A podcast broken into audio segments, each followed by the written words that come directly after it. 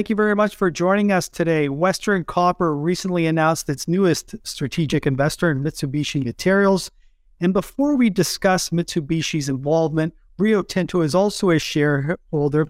And why don't we just provide a brief background for those viewers who might not be familiar with that deal? When did they get involved and what were the terms of the Rio Tinto deal?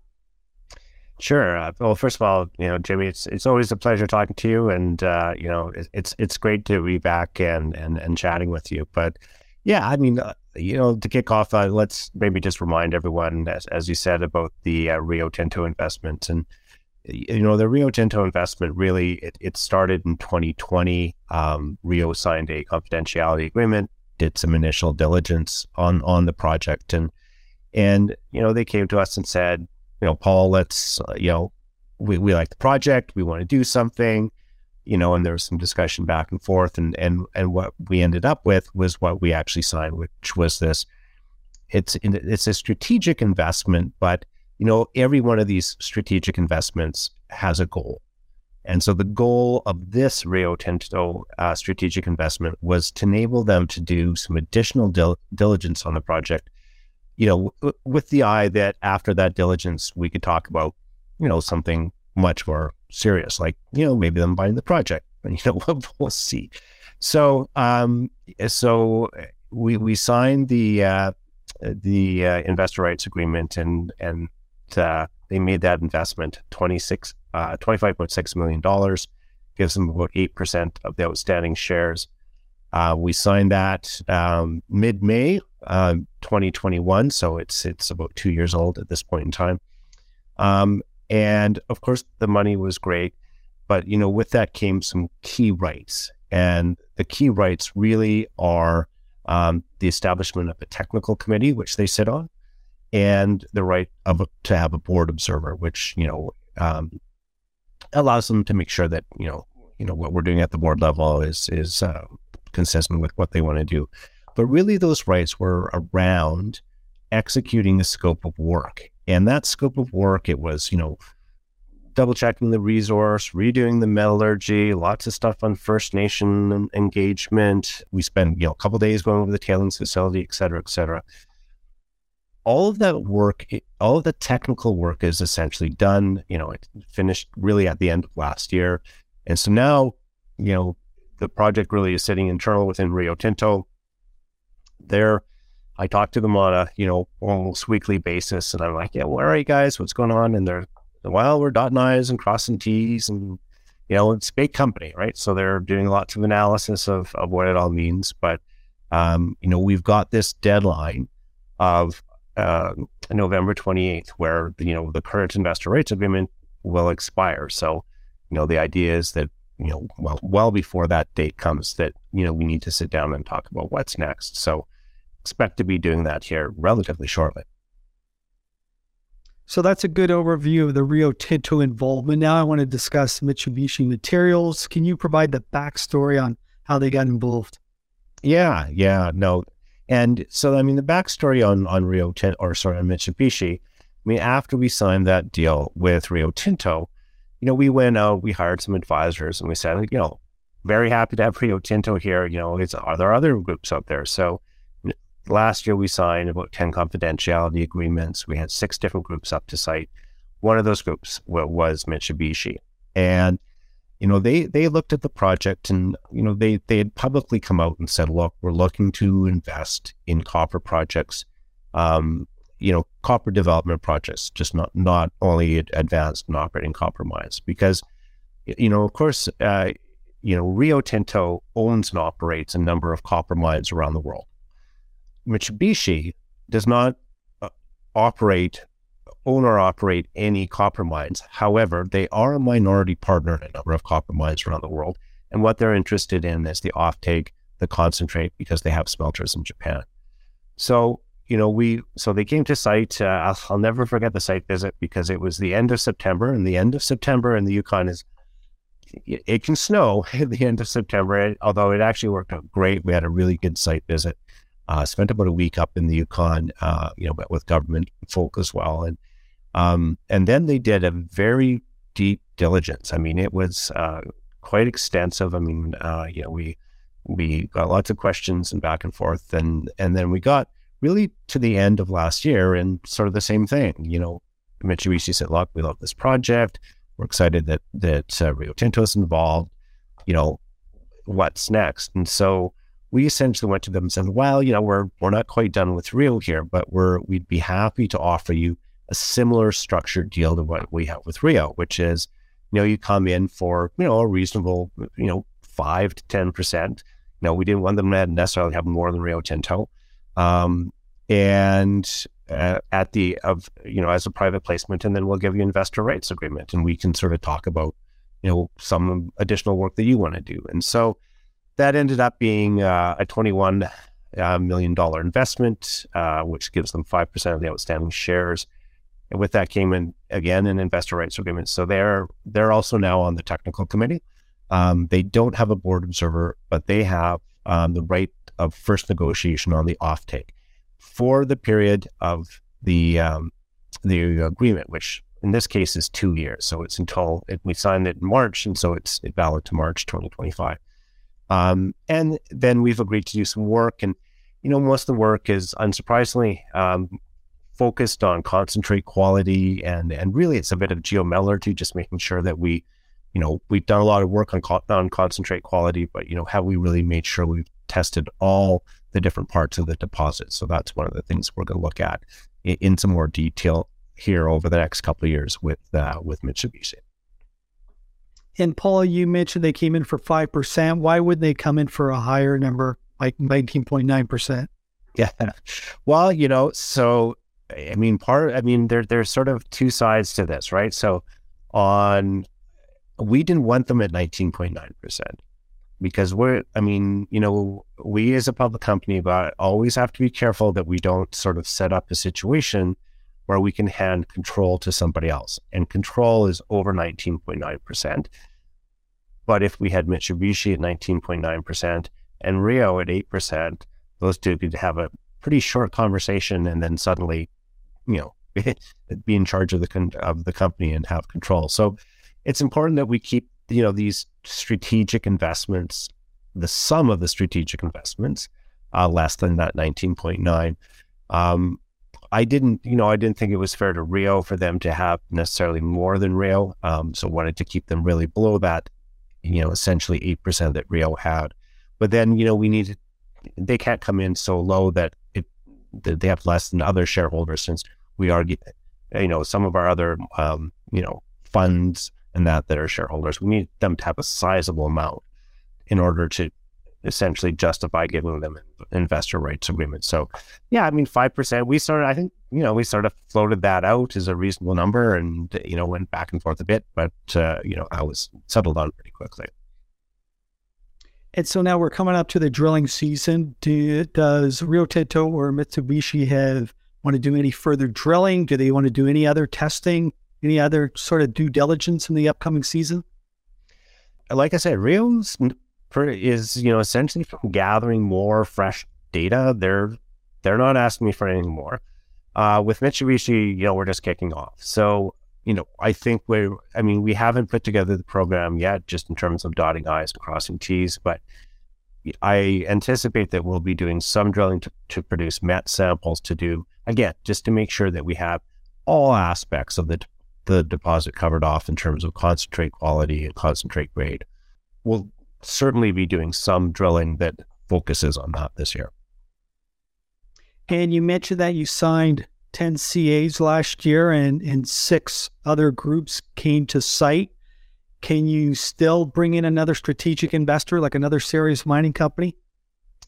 Yeah, I mean, you know, we're we're having conversations with a number of groups still. I mean, it's uh it's a great project, right? And in Canada, good economics, good size. You know, we've we've done good work in terms of developing uh, the relationship with the community and the First Nations and the government. Um, so there continues to be interest. You know, not in addition to the ten signed last year, I've actually signed two this year. Um, so we'll see. I mean, um, it's it's obviously you know the at the front of the pack is is Rio and Mitsubishi, we've done their diligence, made you know acknowledge that the project looks very, very promising. you know entered into that next space that we've talked about. But you know, certainly uh, these other groups are are are behind them, and and you know, at various levels of diligence and analysis as well.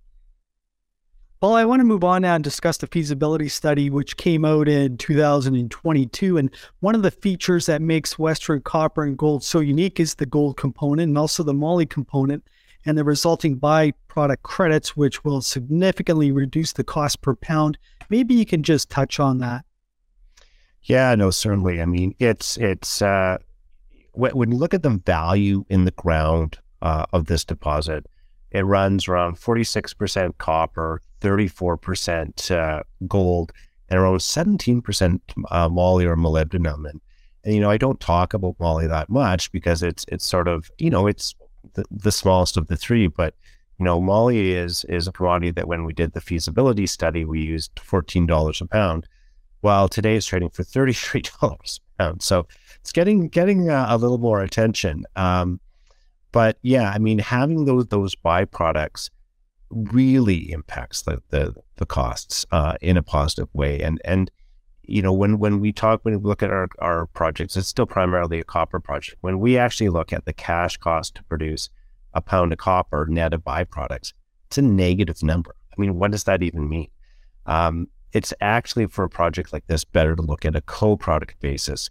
And with the co-product basis, it's still a dollar fifty four per pound of copper and you know $799 so under $800 per ounce of gold. And so very very robust operating costs. And you know that's over the life of mine. I mean if you look at this project it's really two things drive the good economics on the project. One is early high grade. I mean the grade over the first four years is you know, 0.65 um, percent copper equivalent as opposed to the 0.4 over the life of mine that significantly drives the economics.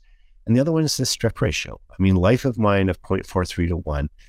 I mean, over the first four years, less than half of that. I mean, very, very low strip ratio. Now, these are just their innate uh, aspects of the deposit, the strip ratio and the early high grade that, you know, just lends this deposit to be very economically extracted. And Paul, we should also touch on the net present value and what copper price you're using.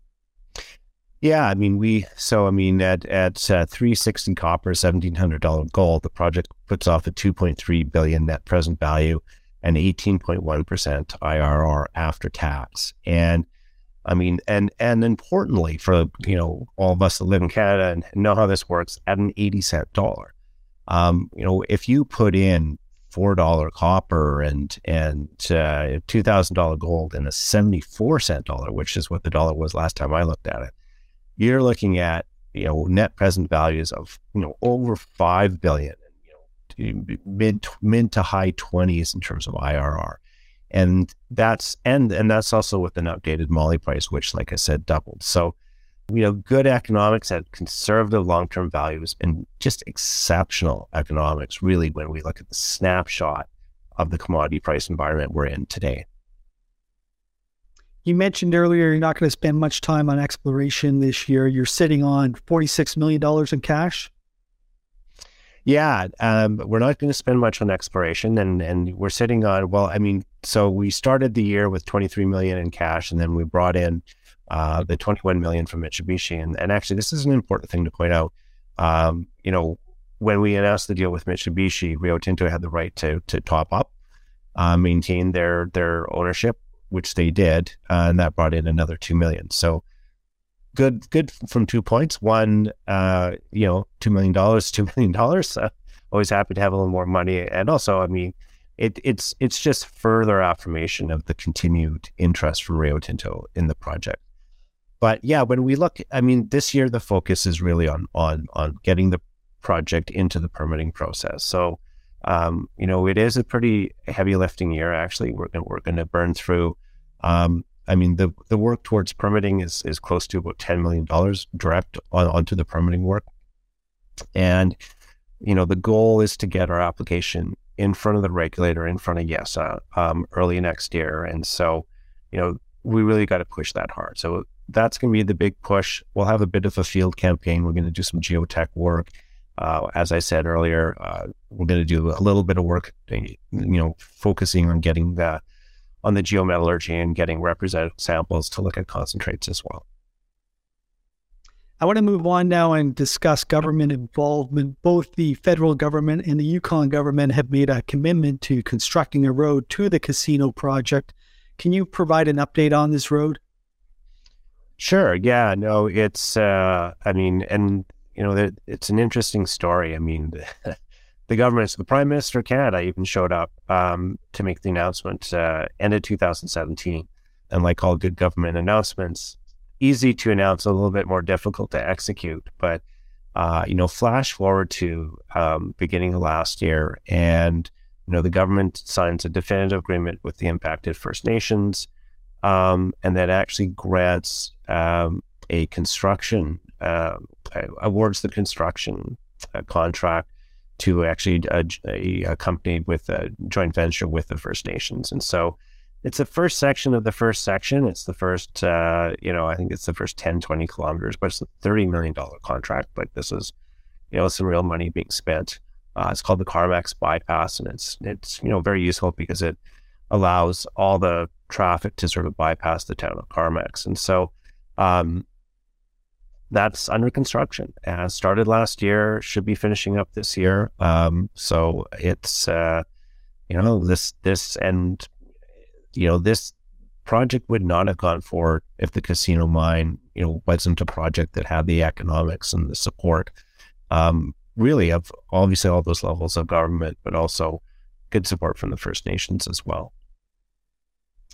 Paul, the Yukon government has also stated it would like to connect to the grid in northern British Columbia, and doing so would be a game changer for casino in terms of the economics. Can you just touch on this and what it would mean for the casino project?